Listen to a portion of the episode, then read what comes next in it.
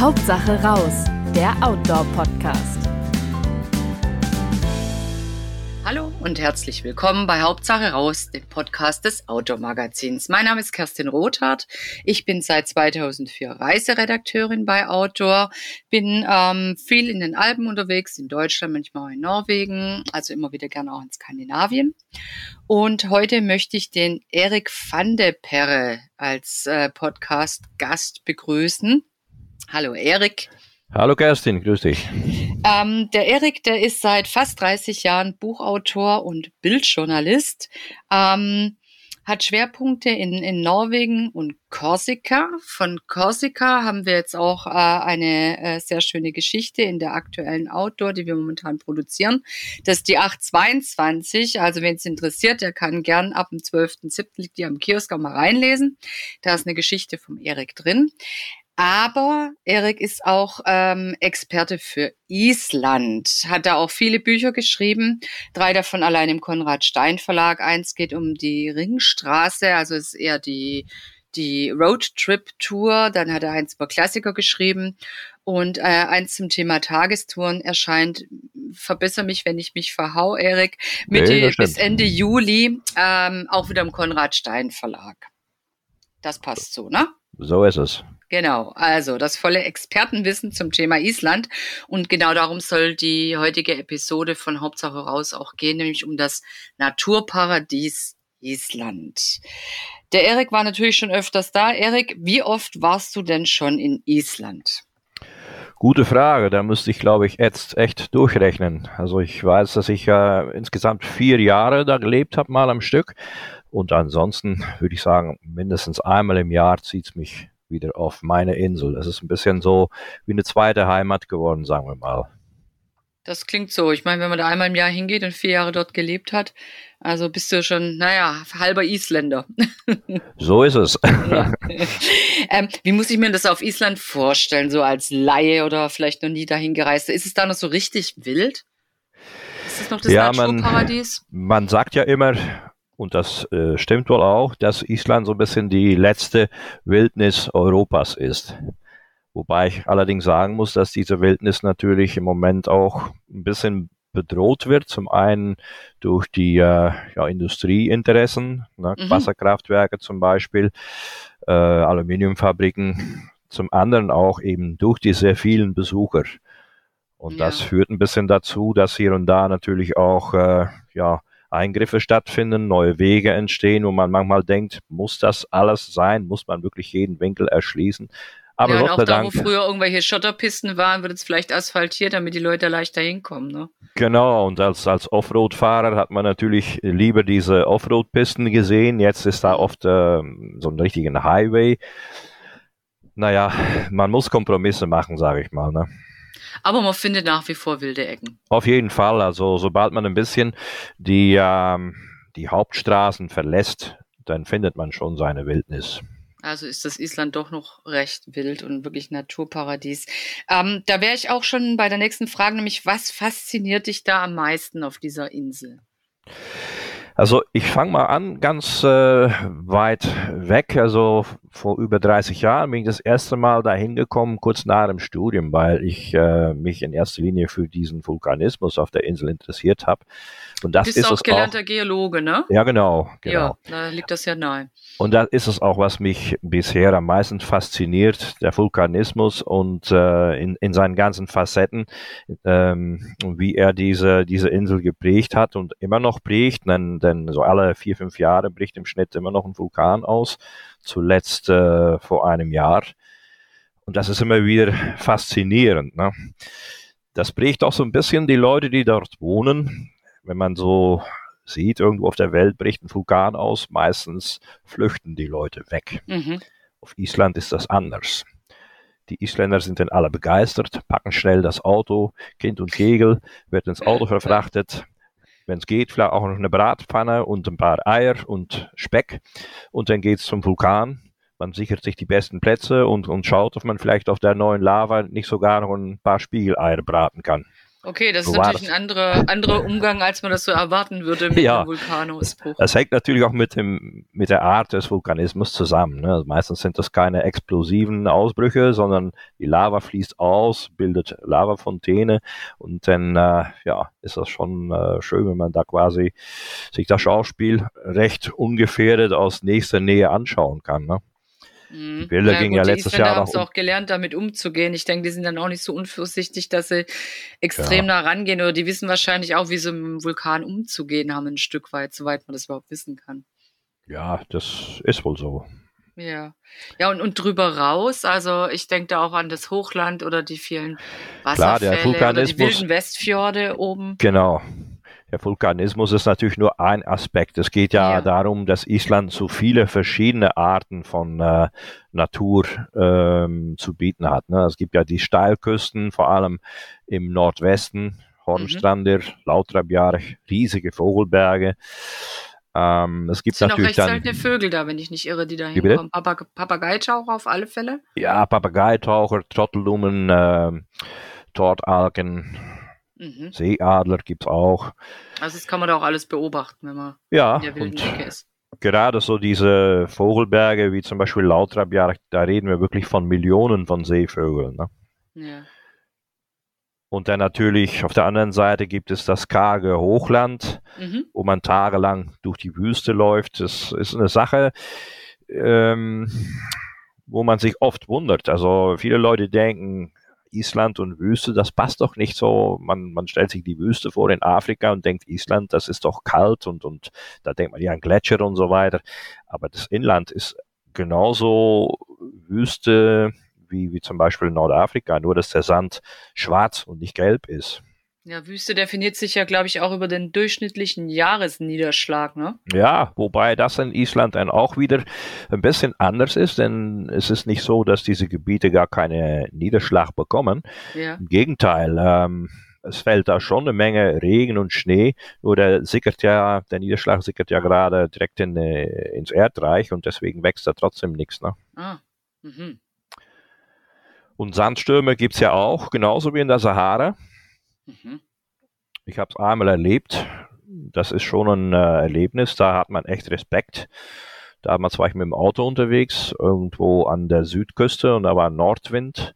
Ja. Und ähm, wenn da so ein, äh, so ein Sandsturm auf dich losgeht, dann, ja, dann, dann, dann bleibt man einfach stehen. Dann kannst du nichts machen. Du siehst überhaupt nicht mehr, wo die Straße endet.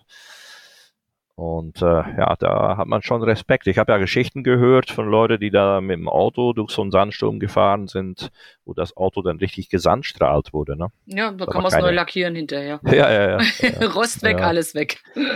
ja, gut, Ja. aber damit, ähm, das hätte ich jetzt auch nicht als erstes äh, zusammengebracht, Sandstürme und Island. Das ist Mhm. ja auch ganz Mhm. interessant. Also in manchen Gebieten ist das auch für Wanderer eine Sache, äh, wo man sich doch Gedanken machen muss. Ne, gerade so in der Ja. Nähe der Askja zum Beispiel, das ist im östlichen Hochland. Da gibt es Sandstürme, Bimssteinstürme und äh, da sollte man schon aufpassen. Apropos ähm, Ratschläge, ähm, angenommen, ich möchte jetzt zum ersten Mal nach Island. Mhm. Die meisten, die folgen ja der Ringstraße, gucken sich links und rechts der Ringstraße was an. Ähm, hältst du das für schlau oder kannst du sagen, was man als Island-Neuling machen sollte und was man, was man sich eigentlich sparen kann, weil es vielleicht gar nicht so toll ist, wie man so im ersten Moment denkt? Ich denke, es hängt in erster Linie auch davon ab, wann man das Land besucht, welche Jahreszeit und wie viel Zeit man hat.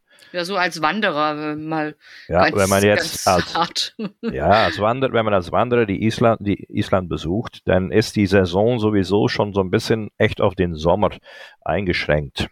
Da würde ich sagen, da reden wir von dem Zeitraum von Juni bis Ende August, wenn man direkt in der Nähe der Ringstraße bleibt, bis vielleicht Also eigentlich noch, nur zwei Monate lang. ja, zwei, Ma- zweieinhalb Monate, drei Monate. Mhm. Das hat auch damit zu tun, dass man zum Beispiel, wenn man ins Hochland will, ähm, auf die Hochlandpisten angewiesen ist. Und die sind halt nur in der Sommersaison geöffnet für den Verkehr. Gerade während der Schnee. natürlich einen ähm, ähm, Allradantrieb. Nicht für alle. Es Nicht gibt? Pisten, die kann man auch ohne Allrad befahren, zum Beispiel die Köhler, wenn man jetzt äh, nach Querawettler oder nach äh, Kertlinger Viertel fahren will. Nur es ist schon so, dass das nur mit vorsichtiger Fahrweise geht. Ne? Und ich würde es auch Aber nicht unbedingt mit einem neuen Auto machen. Ist das nicht so, dass es im Passus von vielen Mietwagengesellschaften vor Ort Das- einfach drin ist, dass man eigentlich nur mit Allrad, sag ich mal, vom Asphalt runter darf? Das ist eben, da wollte ich jetzt gerade ansetzen, wenn man mit einem Leihwagen unterwegs ist, ist das nochmal ein bisschen anders. Da steht dann im kleinen gedrückten genau drin, äh, wenn man bestimmte Straßen nicht befahren darf. Also ausgenommen sind in der Regel ohne Allrad sämtliche F-Straßen. F, das kommt von Fjatlavegur, also die Bergstraßen oder Pisten. Und auch einige andere Strecken, die durchs Hochland fahren, die zwar nicht mehr als F-Straße ausgewiesen sind, sondern als normale Straße. Und da muss man aufpassen, weil es gibt da eine Route zum Beispiel, die geht nach Landmannalöger, die kann man perfekt ohne Allrad fahren, Ja. aber man darf es nicht mit einem Leihwagen, weil es trotzdem irgendwie als Hochlandstraße gilt. Das ist ein bisschen kompliziert. Also deswegen, wenn man einen Leihwagen mietet, unbedingt das Kleingedrückte lesen oder zur Not mal nachfragen, was man fahren darf und was auf jeden Fall nicht. wollte gerade sagen, weil vor Ort ist ja dann doch meistens jemand da, der einem die Schlüssel aushändigt. Ja. Meist liegen ja auch irgendwelche Übersichtskarten aus, da kann man sich das ja dann nochmal erklären lassen. Hm? Ich bin jetzt also das erste Mal auf Island, bin Ja. wahrscheinlich mit dem Flugzeug angereist, habe den Leihwagen übernommen, habe kapiert, ähm, wo ich hinfahre, wo ich nicht hinfahre.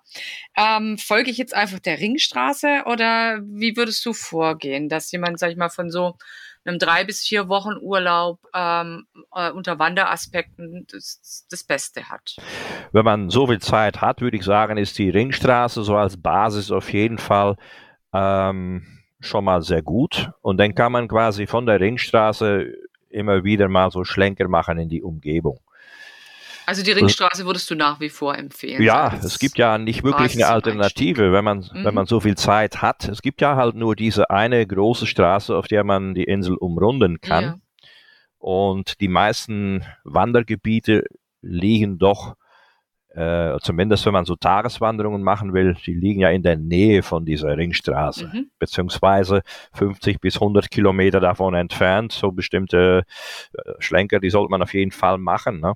Also die Wel- Welche Ringstraße. Schlenke würdest du da empfehlen? Ja, also zum einen gibt es schon einige schöne Touren, die man machen kann, direkt, äh, wenn man vom Flughafen kommt, auf der Halbinsel Reykjanes. Die wird Mhm. ja oft so ein bisschen vergessen, aber auch da kann man schon so einiges äh, machen. Da gibt es zum Beispiel ähm, eine halbe Stunde Fahren vom Flughafen ähm, diesen Leuchtturm Reykjanes Viti. Und da in der Mhm. Nähe gibt es so verschiedene so Lehrpfade über Vulkanismus. Da sind relativ wenig Leute unterwegs, weil die meisten dann doch nur zu diesem Aussichtspunkt am Leuchtturm fahren und eben diese Wanderung. Wir sind also ein paar Male gelaufen, da läuft man dann meistens ziemlich alleine. Ist gut markiert, ist eine schöne Tour so für Anfänger, für Familien auch. Und man erfährt so ein bisschen über den Vulkanismus da. Das sind Ich so wollte gerade sagen, Schilder ist eigentlich ein ganz guter Einstieg so in, in das Ja. Wesen von Island, also was Genau. Island ja auch ausmacht. Ne? Und dann man gibt es da mal natürlich über auch auf weiß. Auch auf der Halbinsel gibt es ja Fagradalsviertel. Das ist ja dieser Vulkan, der letztes Jahr aktiv war. Mhm. Da gibt es auch verschiedene abgesteckte Pfade, die man sehr gut laufen kann. Leider ist der Vulkan nicht mehr aktiv. Ich war das letzte Mal da im September und ein paar Tage später hat er dann seine Tätigkeit erstmal eingestellt. Naja, Das leider, heißt aber, leider ist äh, relativ, denke ich mal. Ne? Obwohl, wenn du sagst, dass die Isländer recht gut damit umgehen können, finde ich es vielleicht Ja. auch schade, dass das Naturschauspiel schon wieder aufgehört hat. Ja klar, weil so, für so eine Art von Vulkanausbrüchen haben die Isländer sogar ein bisschen spöttisch einen, äh, einen Begriff entwickelt. Das sind Tourist Eruptions. Ah, okay. Das sind also Vulkanausbrüche, die Asche aufs Konto bringen und nicht äh, unbedingt in der Luft. Ah, verstehe, Man, weil da die äh, ganzen Leute kommen, sich das angucken. Ja, ja, man muss sich nur Mhm. überlegen, vor, vor zwölf Jahren, wo der Eyjafjallajökull, das Oh ist ja. ja der Vulkan mit diesem unaussprechlichen Namen, Der den halben F- Luftraum über Europa Ja, ja, wenn der aktiv war, hatte. das war zunächst auch eine Touristeneruption. Da hatte man auch diese Bilder von Lavafontänen auf dem Fimmwördehalspass.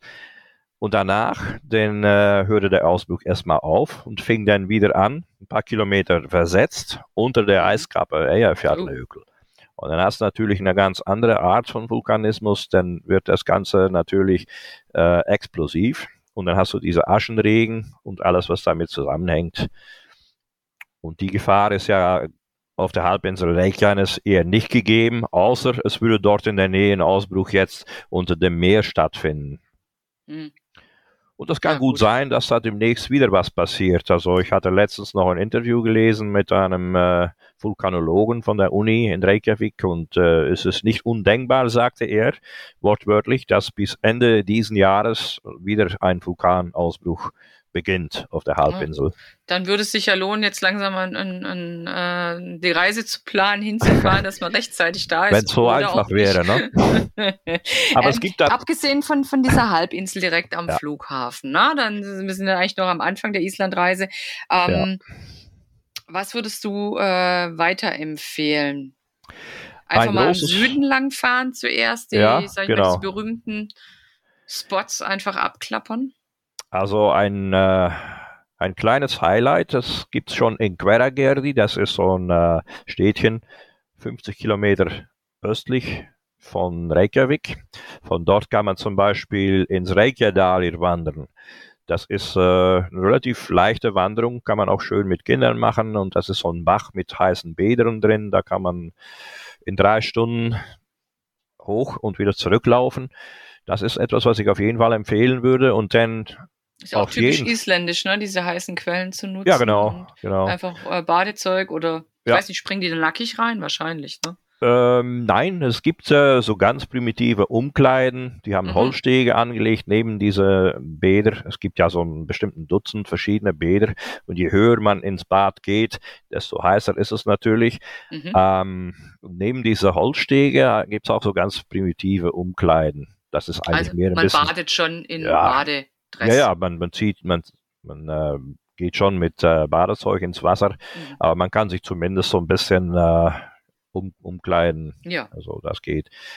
Was man denn auf jeden Fall, ähm, wenn man genug Zeit hat, auch machen sollte, ist natürlich ein Abstecher Richtung ähm, Fimmwördehaus oder Landmannerlöger. Mhm. Das ist das natürlich sind diese berühmten bunten Berge, ne? Ja, genau. Das ist natürlich ein Gebiet, was vor allem bei Trekkern bekannt ist, Leute, die ja. mehrtägige, mehrtägige Touren machen. Aber es ist auch lohnenswert, wenn man Tagestouren macht. Wenn man jetzt nicht über einen Geländewagen verfügt und da trotzdem hingehen möchte, dann kann man ja auch mit dem Bus ganz bequem dorthin fahren. Auch Von wenn man Reykjavik sagt, ich, aus ja, von Reykjavik oder eben, und das ist äh, etwas, was wir selber schon öfters ausprobiert haben, man parkt zum Beispiel den Leihwagen in Hetla oder in Qualsvördler. Das sind so mhm. Orte, so circa 100 Kilometer östlich von äh, Reykjavik. Man parkt dort das Auto, steigt dann auf den Bus um und fährt nach Landmannalögar oder nach Torsmörk und wenn man zum Beispiel diesen, diesen Lögerfigur wandern will oder man will nur in Landmalöger ein, zweimal Tagestour machen, dann kann man zum Beispiel auch so einen Buspass kaufen. Mhm. Den kann man an einem Ort zum Beispiel ähm, aussteigen, zum Beispiel ins Gogar, und dann wandert man über die Berge, über den Pass im Bödeholz runter nach Dorsmörk in ein oder zwei Tagen und fährt von dort mit dem gleichen Pass mit dem Bus wieder zurück zum Auto. Okay, ja, das klingt ja ganz gut. Ja, das äh, ist eine Möglichkeit. Wenn man Autos operieren muss oder genau. sich einen Fahrdienst organisieren. Genau. Also das ist natürlich ein Gebiet, was ich auf jeden Fall sehr gerne empfehle immer. Das einzige Problem ist, man ist da natürlich nicht alleine. Hm. Das ist, äh, Landmannerlöger ist schon so ein bisschen der Hotspot im Hochland. Ja, und, man kennt es ja äh, auch von Fotos einfach, ne? Also das ja, ist klar. schon faszinierend. man, man kommt sieht. auch nur dorthin von, sagen wir mal, so Ende Juni, Anfang Juli, das hängt ein bisschen von der Schneeschmelze ab, bis Anfang September. Ja, gut. Dann ist der Zeitraum begrenzt, jeder will ja. sehen. Island ja. ist gerade eh ein bisschen hip bei den Menschen, dass die da hinreisen. Da ist es klar, dass, also ich, dass man da nicht äh, ganz alleine ist wenn man, wenn man die Möglichkeit hat, die äh, nicht unbedingt im, im, im Hochsommer reisen zu müssen, sondern zum Beispiel schon im Juni oder Ende August, dann würde ich das eher machen, weil dann äh, ist es ein bisschen ruhiger. Ja. Juli bis, bis Mitte August ist eigentlich äh, sehr, sehr voll alles. Danach geht es schon wieder ein bisschen besser. Okay, also die Reise schlau planen, dass man da vielleicht ja. ähm, dort eben erst ist, wenn äh, entweder ganz zu Anfang der Saison oder gegen Ausklang schon wieder. Ja. ja. Was man dann auf jeden Fall auch äh, einplanen muss, das ist äh, Skaftervettel. Das war früher das ein eigener Nationalpark, Aha. der hieß Nationalpark Skaftervettel. Das ist jetzt aber seit einigen Jahren aufgegangen in diesem viel größeren Nationalpark Vatnajökull. Das ist auch noch alles so im Süden von Island. Das ist äh, auch im Süden. Das ist dann ja. schon wieder, sage ich mal, ein bis zwei Autostunden weiter nach Osten. Mhm. Also wir reisen jetzt quasi, quasi in äh, Gegen-Uhrzeigersinn ja, um die auf Insel. der Ringstraße entlang. Ja. Genau. Und Skafterfell, da, das ist natürlich, dreht sich da alles um die Gletscher. Mhm. gibt einige sehr also schöne. Das ist der nächste Touren. Aspekt nach Vulkanismus genau. und bunten Bergen. Genau, genau. Mhm. Also sehr schöne Tour ist da zum Beispiel zum äh, Kristinartindar. Da kann man sich dann noch entscheiden bei sehr guter Sicht und wenn man ein bisschen äh, schwindelfrei und trittsicher genug ist, dann kann man bis auf den Gipfel und da hat man einen Wahnsinnsausblick über weite Teile von Südisland. Wenn man nun sagt, okay, das ist mir ein bisschen zu heikel, ich bin nicht ganz so schwindelfrei oder das Wetter ist eh nicht so gut, dass man ab einer gewissen Höhe keine Sicht mehr hat, dann bleibt man unten, geht am Fuß von dem Gipfel ähm, über die äh, über die Hochebene, die die rüber und geht dann auf der anderen Seite an der Kante wieder entlang zurück. Jetzt muss ich ganz kurz eingrätschen, Erik. Ähm, ja. Das sind alles super Wandertipps, die findet man auch in deinen Büchern wahrscheinlich alle. So ne? ist es, genau. Weil das kann sich jetzt, ich fürchte, kein Mensch merken, vor allem ja. kein Island-Neuling, der noch ja, nie vor Ort war. Ähm, also mir geht's auch so, ich, ich höre immer so die Highlights raus, was du sagst, wofür die Gegend steht, aber die, also allein die isländischen Namen, das ist ja, ja. Ähm, für, sag ich mal, Mitteleuropäer ein bisschen schwer, sich das zu merken. Also nochmal der Verweis, man findet es auch in deinen Büchern so und kann es da dann nochmal nachvollziehen. Okay. ja. Ja, also dann äh, geht man jetzt auf der, auf der Ringstraße weiter. Dann gibt es auch im Osten so einige Wege, die sehr beliebt geworden sind mittlerweile. Ja, der Osten war doch sonst immer so ein bisschen verhaltener vom Tourismus her, ne? Ja, also es gibt eine Tour, die hat in den letzten Jahren dank Instagram und Facebook sehr äh, viel Bekanntheit bekommen. Das ist die äh, Stüdlagil. Sehr einfache Tour, man läuft da nur äh, hin und zurück zwei Stunden. Ach Gott. Aber es ist, mhm. es ist eben spannend natürlich, weil dort äh, der Gletscherfluss Jökul, Jökulsau, Audal ähm, so eine ganz tiefe Schlucht ausgehobelt hat und ähm, die wird ja gesäumt von sehr schönen Basaltsäulen. Das ist also ein einfacher Zugang so zu einer ja. richtig wilden Seite Islands. Ja. Mhm. Wenn man dann weiterreist im Nordosten, da würde ich auf jeden Fall genug Zeit einplanen. Das heißt auf jeden Fall drei, vier Tage. Mhm. Denn da gibt es gleich zwei Leckerbissen. Zum einen den See äh, Mivatten. Das bedeutet wortwörtlich der Mückensee. Ja. Und äh, an schönen äh, Sommertagen, wenn kein Wind ist, dann weiß man, warum der so heißt. Mhm. Ja, da war ich selber schon mal. Ja, die Einheimischen ähm, früher meinten, noch, ja. Das wären die Bartläuse des Teufels. ja. Aber ja, die ohne diese. lästig werden, die Viecher. Ohne diese Mücken würde es auch das ganze Entenleben auf dem See nicht geben. Das ist an sich für viele Leute schon ein Grund, dahin zu gehen, so für Ornithologen. Ne? Ah, Aber drumherum. So viele verschiedene Entensorten da, Entenarten? Ja, genau. Aha. Also fast 30 Sorten. Ach. Aber das äh, andere, weswegen natürlich äh, man da hingehen muss, das sind die. Ähm, die, Vulkan, die, die Vulkanvielfalten. Ne? Also da gibt es ja ganz schöne Kraterlandschaften. Und nördlich von Miwatten gibt es dann außerdem noch einige Geothermalgebiete mit sehr vielen heißen Quellen. Da gibt es auch kurze und längere Wanderungen, die man da machen kann. Es gibt auch relativ junge Lavafelder. Und wenn man dann so weiter nach Norden fährt, dann kommt man zum Jökulsárljufer. Ich weiß, das ist auch wieder so ein unmöglicher Name. Ja. Aber es muss einfach sein. Du sprichst ja auch so schön aus. Ne? Also ja, selber stottert sich leid. dann immer ein Aber an dieser Schlucht, da kann man auch bestimmt drei, vier äh, schöne Tagestouren machen und da ist auch alles Mögliche drin. Man hat da sehr äh, schöne so Lava-Formationen, so erodierte Vulkanschlote, die aussehen mhm. wie, wie, riesige Trolle und Gnomen. Das ist eine fantastische Landschaft, gerade auch wenn es so ein bisschen neblig ist, dann wird Wollte das Ganze sagen, das ist zum Saisonausklang vielleicht wieder netter, wenn da nicht ja. die Sonne scheint, sondern so ein bisschen ungemütlicher wird. Dann und, hat man so richtige Sagengestalten wahrscheinlich. Genau, und die haben noch einen ganz einfachen Namen, das heißt Chlioda Klechter. Aha. Entschuldige. ähm, und dann gibt es auch noch Ausbirgi, die Hufeisenschlucht. Das mhm. ist ganz am, im Norden. Das darf man auf jeden Fall auch nicht auslassen. Da hat doch ähm, das Pferd von Odin Sleipnir seinen Huf ab. So ist es. Das, ne? Die Geologen behaupten, das ist irgendwie äh, durch die Erosion von dem Gletscherfluss entstanden, aber äh, Selbstverständlich ist es das äh, Pferd von Odin gewesen, was eines Tages zu nah an der Erde kam, einmal aufgetreten ist und dann ist halt diese, diese riesige Hufeisenschlucht zurückgeblieben. Ja, ist ja auch klar. Ich meine, wenn es aussieht wie ein Hufeisen, dann muss es ja Sleipnir gewesen sein. So ist es.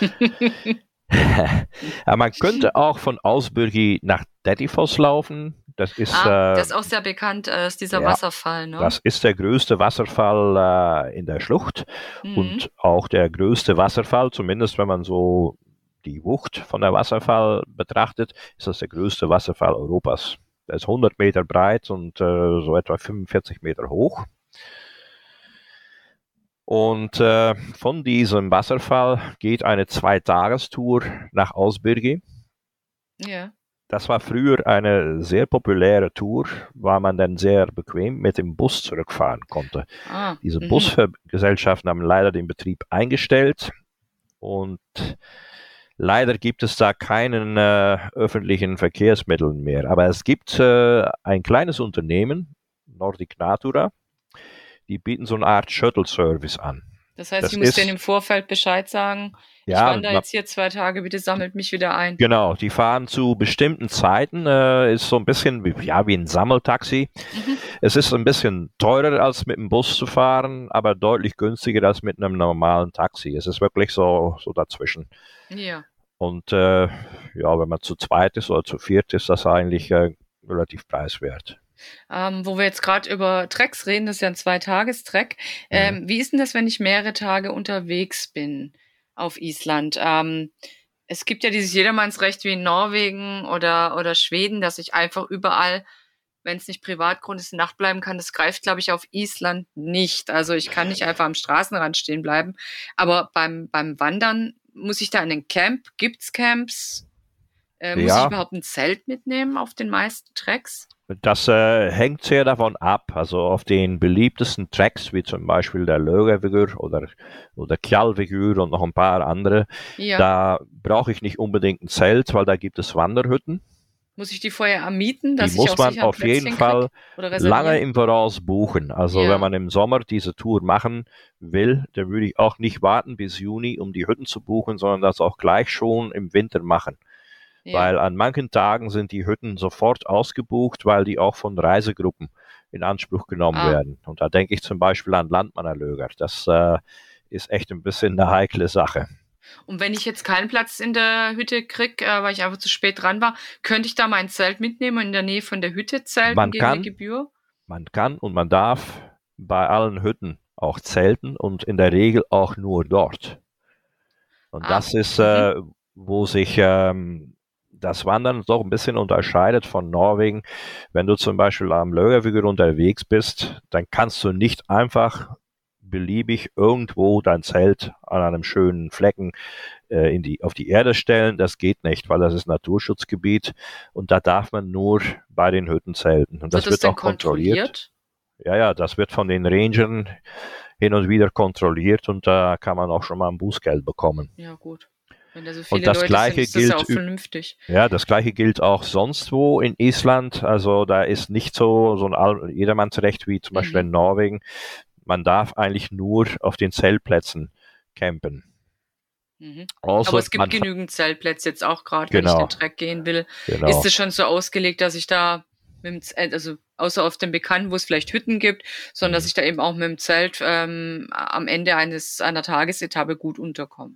Ja, da ist natürlich was anderes, wenn ich in wirklich entlegenen Gebieten unterwegs bin, wie zum Beispiel Hornstrander. Ja. das äh, ist ein Gebiet, da ist keine Infrastruktur. Also, das ist da, ganz oben im Nordwesten, das, in den West, das, genau. Westfjorden, ne? Das ist der äußerste Nordwestzipfel. Mhm. Und das ist eigentlich äh, wirklich noch Wildnis. Da sind keine Wege, da sind nur noch so Überreste von alten Wegen, die es mal gab. Weil früher war diese Halbinsel bewohnt. Trampelpfade? Bis, also da, wo die meisten Menschen gehen, gibt es sowas zum Orientieren? Was gibt es da? Trampelpfade, also dass man einfach ja, Wegspuren so, hat sozusagen. Genau, es gibt hier und da noch so Trampelpfade seit 60, 70 Jahren, aber vielerorts sind die verschwunden oder kaum noch zu sehen, weil früher waren das die einzigen Wege, die es auf der Halbinsel gab, wo die noch bewohnt war. Und, Jetzt wohnt äh, gar niemand mehr da. Nee, also bis äh, 1950 circa wohnten da noch Leute. Aber gerade im Mitte des äh, 20. Jahrhunderts sind die alle sehr schnell weggezogen und äh, die meisten davon in den 40er Jahren. Wegen besseren Arbeitschancen in den größeren Städten ja, oder der damals, Fischfang nachgelassen, von dem die gelebt haben? Damals war es ja so, dass die Insel erst von den Engländern und danach von den Amerikanern ähm, ja, die wurde nicht besetzt, aber die haben dort überall ihre ähm, Basisen aufgebaut. Mhm. Und äh, die Leute haben dort das erste Mal richtig Geld verdient. Bis ah. dahin war das in Island gar nicht üblich, dass man für Arbeit Geld bekommen hat. Das war eher noch so, so Tauschgeschäfte, die da liefen. Aha. Und jetzt auf einmal konnten die Leute richtig Geld verdienen, wenn sie für die Amerikaner gearbeitet haben. Und dann sind die besten Kräfte überall weggezogen aus diesen entlegenen Buchten. Die älteren Menschen sind zurückgeblieben und die Kinder und äh, ja, irgendwann äh, stellte sich raus, dass diese Gemeinschaften so nicht mehr überleben konnten. Und mhm. dann sind halt alle innerhalb von wenigen Jahren weggezogen. Ja, ist eigentlich gut für die Umwelt, aber ein bisschen schade, weil so ein Stück von dieser Kultur bestimmt verloren gegangen ist. Ja, aber das ist eh etwas, was überall auf Island in diesen entlegenen Regionen passiert ist. Das war genauso bei Langanes im äußersten Nord, Nordosten. Das war auch so bei der Halbinsel Fjördur in der Nähe von Akureyri. Mhm. Also die ganzen entlegenen so ziemlich in der Mitte Regionen. vom Norden, oder? Das ist in der Mitte vom Norden, genau. Ja. Mhm. Aber die Natur hat sich natürlich sehr schnell die Landschaft wieder zurückerobert. Früher waren da überall Schafe, die dort geweidet haben. Und seitdem auch die Schafe verschwunden sind, hat man dort die schönsten Blumenwiesen. Da auf, äh, auf äh, Hornstrand, da gibt es ja sehr viele Orchideen zum Beispiel. Ne? Ah, okay. Ja. Ja, gut. Hm. Hat alles Vor- und Nachteile. Ne? Für uns Wanderer ist es ganz natürlich schön, wenn man da Klar. mal so eine wirklich wilde Ecke noch hat, wo es noch nicht mal mehr Wege gibt. Ja. Ähm, und da, und ach genau, das war, da sind wir aber drauf gekommen. Da darf ich mein Zelt dann auch dahin stellen, wo es. Ja, klar, weil es gibt äh, fast gibt keine anderes. Unterkünfte. Es gibt äh, das Gebäude vom Leuchtturmwärter. Ja ähm, in Hornbjergsviti. Dort gibt es äh, so eine richtige Wanderhütte mittlerweile. Das wurde ja übernommen von dem isländischen Wanderverein Fedafjalla Islands. Und, das dort, kann ich auch ganz normal mich einmieten. Wie genau, dort kann man ganz genau übernachten wie in jede andere Wanderhütte. Und dann gibt es wohl noch ein, zwei privat geführte Unterkünfte. Zum Beispiel äh, in Hesteyri gibt es das alte Haus vom, vom Dorfarzt von früher. Das ist jetzt auch so eine kleine privat geführte Unterkunft. Und deswegen ist es auch so, dass viele Leute sich dann dort einquartieren und dann nur so sternförmige Tagestouren machen. Das ja. ist auch eine Möglichkeit. Weil Würdest du das einem Einsteiger empfehlen? Das ist äh, eher nicht für Einsteiger, weil es sehr entlegen ist, das Gebiet. Man muss auch so ein bisschen sehen, dass man sich zurechtfindet mit Karte und Kompass oder GPS. Mhm. Das Wetter kann auch sehr äh, bescheiden sein und das auch tagelang. Sogar im Sommer kann es dort mal Schnee geben. Ja. Weil das ist direkt quasi an, äh, am Polarkreis. Tagelange Nebel kann auch stattfinden und das bedeutet, dass man dann auf so einem Hochplateau sich mal schnell verirren kann. Mhm. Also ich würde das nicht für, äh, für Anfänger empfehlen. Das ist mehr für Leute, die Trekking erfahren sind und äh, auch kein Problem damit haben, für die gesamte Zeit äh, ihren ganzen Proviant zu schleppen und Zelt und so weiter. Man hat da schon leicht 20 Kilo und mehr auf dem Rücken. Mhm. Ne? Mhm, apropos Zelt und Proviant und so, ähm, was sind denn so Ausrüstungsbasics, die man für Island einpacken soll? Jetzt Mal abgesehen von Hornstrandia, das ist ja eh nochmal eine eigene Nummer. Da brauchen wir ja die volle Trekking-Ausrüstung mit Kocher und allem. Aber ja, reden wir ähm, jetzt was von würdest du sagen? Mütze gehört wahrscheinlich immer ins Gepäck, zum Reden wir Beispiel. jetzt von Tagestouren oder mehrtägige Touren? Ähm, gib doch mal so ein paar Hinweise für beides. Weil Was wenn ich, wenn ich mal nach Island reise, ähm, Ja. vielleicht noch nie da war, da würde ich bestimmt hauptsächlich Tagestouren machen, aber Ja. die meisten schwärmen ja davon, eben auch mal einen, einen zwei, drei Tagestrek zu machen. Was auf jeden Fall äh, absolut wichtig ist, das ist, dass man robuste Wanderschuhe äh, dabei hat, Wanderstiefel. Ja, Am besten auch ähm, etwas höhere Stiefel, also nicht die ganz flachen, weil die Gefahr, um umzuknicken, die ist ja gerade so im Inland sehr groß. Das, man läuft ja oft über Lavabrocken und so weiter. mhm.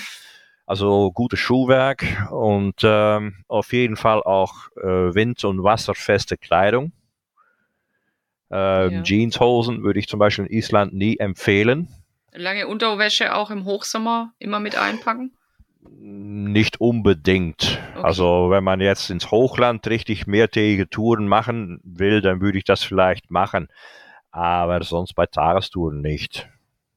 Aber auf dem Trek würdest du es schon empfehlen, weil eben auch das Wetter sich ändern kann. Ja, weil man da länger unterwegs ist und das Wetter dann vielleicht auch nicht so schnell im Voraus einschätzen kann. Ne? Ja. Und wenn man natürlich dann höher in die Berge geht, dann sowieso. Dann äh, äh, Mütze, Handschuhe. Mhm. Also auch im Sommer würde ich, würde ich unbedingt Handschuhe mitnehmen Ja. und äh, eine ne, ne Mütze, Ja. Wanderstöcke. Wanderstöcke auf jeden Fall empfehlen? auch. Ja. Und was Mhm. auch wichtig ist, gerade äh, wenn man äh, ab und zu mal äh, Flüsse oder Bäche durchwaten muss, das ist extra Schuhwerk, um eben zu waten. ja. Also man sollte Also nie Wassersandalen oder Wassersandalen, Neoprenschuhe, so ganz leichte, Neoprenschuhe, die haben sich mhm. auch gut bewährt. Ja. Das Problem ist nur, dass sie dann nach, äh, nach dieser Tour wahrscheinlich hinüber sind, ah, weil man über sehr scharfkantiges Lavagestein läuft Ja. und diese Neoprenschuhe, die sind meistens nicht sehr reißfest. ja, das sind eher so Socken. Habe ich leider die so Empirisch rausgefunden. Die Mhm. Teva-Sandalen, die sind natürlich, äh, oder sowas ähnliches, die sind natürlich viel robuster, aber auch ein bisschen schwerer. Ja, aber wenn man die dafür mehrfach anziehen kann und seine Füße besser schützt, Ja, ist wahrscheinlich besser dran. Wanderstöcke sind auch unentbehrlich, gerade Mhm. wenn man so Bäche durchwaten muss. Man hat dann quasi vier Beine statt zwei.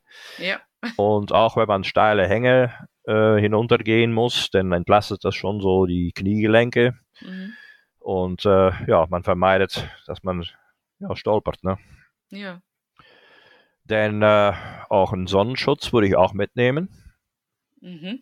Denn man denkt, Island ist doch immer kalt, aber es gibt tatsächlich auch mal Tage, wo es richtig heiß ist und man unterschätzt dieses Lavagestein. Das äh, sieht so dunkel aus, aber das strahlt schön ab, ne? Ja, ja, das strahlt trotzdem ab und man holt sich da echt einen schönen Sonnenbrand. Gerade auch, wenn man dann noch über Schneefelder läuft und so weiter. Ja. Das äh, ist auf jeden Fall auch wichtig. Gute Ja, Karten. man lässt sich vom, vom Wind täuschen, ne? Ist doch kühl, aber dahinter Ja. steckt natürlich dann doch die Sonne. Hm? Ja, es ist äh, eine Geschichte, die äh, viele Leute unterschätzen, gerade so, die nicht sehr wandererfahren sind. Das ist die Gefahr von Hypothermie. Ja. Und deswegen sagte ich auch auf jeden Fall keine Jeanshosen mitnehmen, weil die werden nicht nur nass, sondern wenn es, wenn es kalt ist, das, äh, ja, man kühlt richtig sehr schnell aus. Die Mhm. Nässe und, und Kälte zusammen. Ja, gut, das kann ich mir vorstellen. Aber, Ja. ja. Was auf jeden Fall auch wichtig ist, gutes Kartenmaterial und äh, ja, ich würde sagen, ein GPS-Gerät mit den eingespeisten Tracks, das schadet auch nicht, beziehungsweise Hat man denn am- überall am Handy. Handyempfang? Könnte ich auch per Smartphone Ja, das, das ist eben, deswegen sage ich ein GPS, äh, Ja. weil Handyempfang ist nicht immer gegeben. Ne? Ja. Ja, und die Akkus Also- gehen ja auch meistens schneller leer. Ja. Wenn ich mit dem Handy navigiere, dann. Also in Okay. Gebieten, wo sehr viele Menschen wohnen oder wo größere Verkehrswege sind, zum Beispiel an der Ringstraße, da ist der Handyempfang meistens gut bis sehr gut. Aber gerade wenn man ins Inland geht, dann hat man schnell gar keinen Empfang mehr. Ne? Okay, das ist dann vielleicht auch nicht ganz so einsteigertauglich, sich gleich an die großen Inlandstouren zu wagen.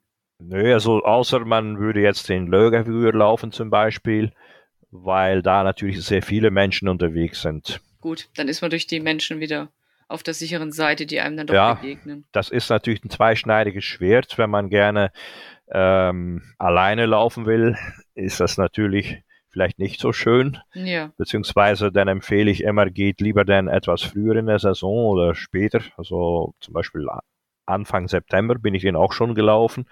Dann ist das Wetter vielleicht nicht ganz so optimal. Es ist auch nicht mehr ganz so viel Tageslicht da, aber es sind auch nicht mehr ganz so viele Leute da. Mhm. Mhm. Na, ja, danach geht es dann aber ganz und gar nicht mehr, weil ähm, man kommt schlicht in das Gebiet nicht mehr rein. Zum Beispiel die Busverbindungen nach äh, Lappmarlöger, die werden eingestellt um den 7., 8. September rum. Ah, das ist auch gut zu wissen, dass man bis dahin Und das gilt übrigens auch für einige andere Gebiete im ja. Hochland, wie zum Beispiel äh, die Gegend um Askia oder die Gegend um Gertlinger Viertel. Ja. Gertlinger Viertel und äh, Querawettler, das liegt im westlichen Hochland. Da kam man bis vor äh, einem Jahr gar nicht mehr hin mit öffentlichen Verkehrsmitteln, weil die Busverbindungen, die oder beide Busverbindungen, die dahin gefahren sind, das waren Sterna und SBA, die haben die die, äh, die Linien auch aufgegeben. Aber eigentlich komisch, ne? wenn mehr Leute nach Island kommen, sollte man doch auch meinen, dass es noch mehr lohnt, einen Bus fahren zu lassen. Ja, aber das hat verschiedene Gründe. Ich glaube, dass auch Corona da eine ah. Rolle gespielt hat, weil die eine Busgesellschaft ja. Sterna, wenn ich mich nicht irre, gibt es die ganz und gar nicht mehr. Ah. Und SBA hat die äh, ganzen Linien äh, eingestellt, die die normalen Buslinien, zum Beispiel ähm, nach Dettifoss, auch äh, zum Krapla-Vulkan in der Nähe von Mifaten und auch eben diese Hochlandroute über Kjöler. Das ist alles eingestellt worden. Komisch, ne? weil das sind ja eigentlich schon Klassiker, wo man damit rechnen könnte, dass die auch äh, frequentiert werden. Auch ja, es gibt Verlagerungen im Tourismus, die setzen dann mhm. mehr auf den Transport von Kreuzfahrtschiffstouristen. Ja. Das, ja, das ist leider die Realität das ist auch, äh, das ist alles miteinander verknüpft. Man kann ja. sich auch fragen, warum gibt es jetzt plötzlich zum Dettifoss so einen richtigen Highway? Das wird natürlich ähm, verkauft als The Diamond Circle, so ein bisschen so ein äh, Pendant zu dem Golden Circle im Süden. Ja. Aber das ist natürlich auch ein bisschen, weil man dann bequem von Akureyri aus die ganzen Highlights mit den Kreuzfahrtschiffstouristen an, an einem Tag bequem ab äh, arbeiten kann. Hm. Ja, das ist natürlich schade für die, sag ich mal, für die Wanderer, die doch äh, gern eben auch eine Buslinie genutzt hätten, eben damit sie ja. Start-Endpunkt verschieden haben können und da einfach ein Stück gehen können. Das ist auch ein Punkt, wo ich selber mich manchmal überlege, warum macht das zum Beispiel der isländische Staat, beziehungsweise macht da der Nationalpark Vatnajökull nicht mehr, dass man zumindest bestimmte Teilregionen, dass man da zum Beispiel so ein, so Shuttlebus ähm, ins Leben ruft, dass man, wenn auch nur einmal pro Tag von A nach B käme oder umgekehrt, das wäre schon eine ganz große Hilfe. Aber wir können hoffen, dass es im, im Zug von immer mehr Nachhaltigkeit überall, ja. dass wir da vielleicht auch, oder auch, dass Island da auch wieder mehr hinkommt, ne? Ja. Dass es, dass es sowas unterstützt. So ein Schritt in die richtige Richtung, finde ich, ist dann schon zum Beispiel die Initiative von äh, Nordic Natura, die so mit so einem kleinen Bus so eine Art privat geführte Shuttle-Service anbieten. Ja. Ja, ist natürlich ein bisschen teurer. Ich kann mir vorstellen, dass sich das wieder mehr, mehr durchsetzt. Ne? Wenn ja. das mehr nachgefragt wird, ja. lohnt es sich vielleicht auch für ein zweites Unternehmen, das noch an einer anderen Stelle auch zu etablieren. Also Jetzt ich finde, der ähm, Nationalpark hat, äh, der isländische Nation, der, der, der Vatnajökull Nationalpark, das ist eine, eine ganz gute Initiative, weil da sehr viel geschützt wird. Ne? Das ist ja eine Fläche ja. von 14.000 Quadratkilometer. Das ist jetzt, äh, wenn ich mich nicht irre, der größte oder der zweitgrößte Nationalpark in Europa. Oh, wow, okay. Und äh, es sind sogar Pläne, das eventuell noch weiter auszudehnen. Also sogar irgendwie ist die Rede von einem Hochland-Nationalpark, der mehr oder weniger die Hälfte der gesamten Landesfläche ähm, einnehmen würde.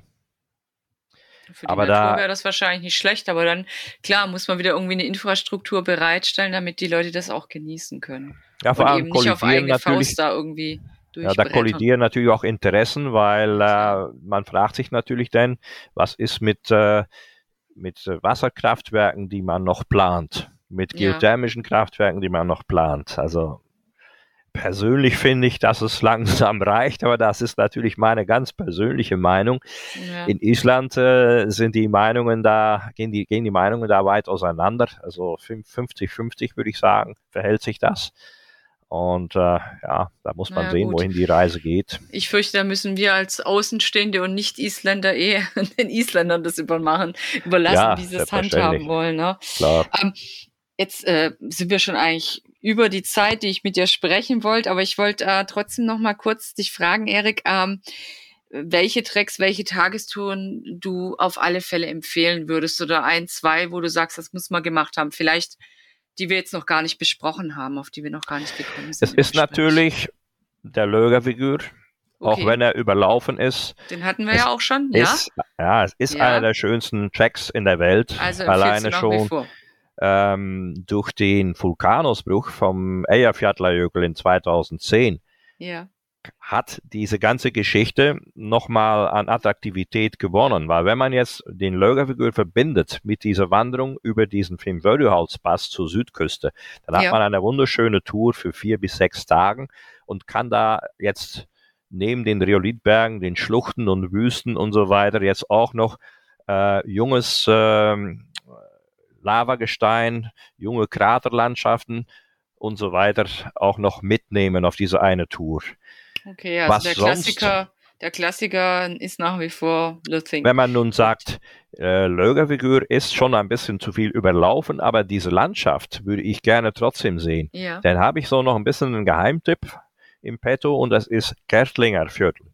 Und dieses Gebiet ist jetzt dank einer neu eingerichteten Buslinie, die erst in diesem Sommer eigentlich in Betrieb genommen wird, ähm, auch sehr gut zugänglich, wenn man nicht mit dem Geländewagen selber äh, dahin fahren kann.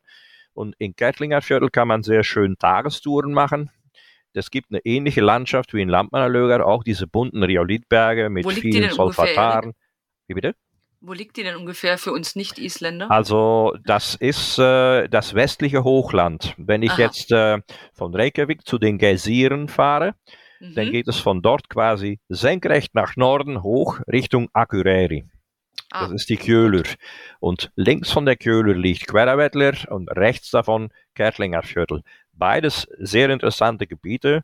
Von Queravattler kann man eine, ähm, eine Dreitagestour nach Quitarnes laufen. Ist auch noch wenig bekannt, obwohl es diese Route schon sehr lang gibt. Aber ich bin immer wieder angenehm überrascht, wie wenig Leute dort laufen. das Es ist ist ja eine schön, sehr dass es noch einfache echte Tour. Geheimtipps gibt auf Island. Ja, das ist auch für Einsteiger eigentlich eine sehr schöne Tour, weil es da Okay. eigentlich keine Schwierigkeiten gibt. Die Route ist Mhm. gut markiert. Es gibt relativ wenig äh, große Höhenunterschiede. Man hat immer den Blick auf die Gletscher in der, in der Ferne und hat so richtig dieses Hochland-Feeling, weil man läuft wirklich durch die Wüste, Lavawüste, Steinwüsten. In der Ferne siehst du irgendwelche Vulkane und in den Hütten ist meistens relativ viel Platz. Trotzdem ah, es gibt dort auch Hütten in angenehmer da gibt es auch andere Tagesentfernung. Hütten, aber auch da würde ich die trotzdem rechtzeitig buchen. Okay, obwohl es noch ein Und Geheimtipp ist. Mhm. Kertlinger Viertel, das liegt auf der anderen Seite. Qui- Ähm, Queravattler liegt westlich und Kertlinger Viertel östlich von, äh, von Kjöler. Und von dort kann man also, wie gesagt, Tagestouren machen, aber auch eine Dreitagestour. Die geht um das ganze Gebiet herum. Es gibt da zwei einfache Hütten und das ist auch wirklich Hochlandfeeling pur und da läuft niemand. Und die finde ich auch, äh, muss ich nochmal fragen, alle in deinen Büchern.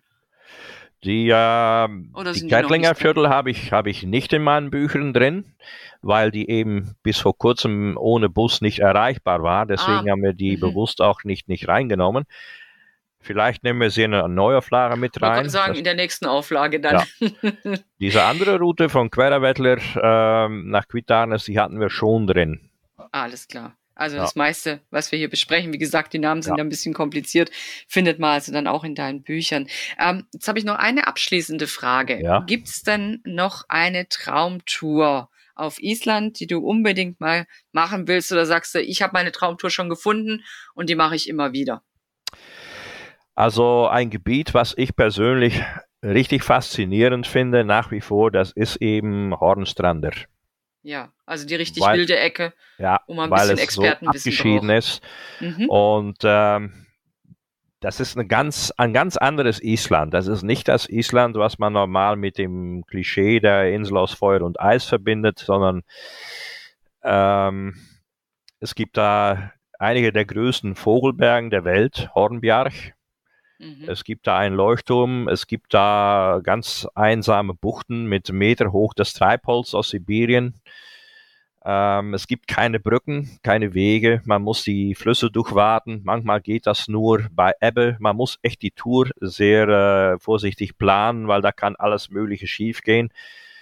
Aber wir hatten da auch, das muss ich unbedingt noch erwähnen, ein, ja, ein sehr bizarres Erlebnis, wo wir da 1993 das erste Mal äh, liefen. Da waren damals Bizarre noch diese Erlebnisse sind immer super. ja, da war, damals war dieser Leuchtturm noch bemannt. Mhm. Also er wurde und, noch genutzt für den Schiffsverkehr auch. Genau. Und ja. das wussten wir nicht, dass es noch einen Leuchtturmwärter gab. Und ja. das war unsere Rettung, weil wir waren da ziemlich blauäugig auf diese Tour äh, unterwegs. Das war die erste Islandreise überhaupt. Und wir hatten keinen Sprit mehr für den Kocher.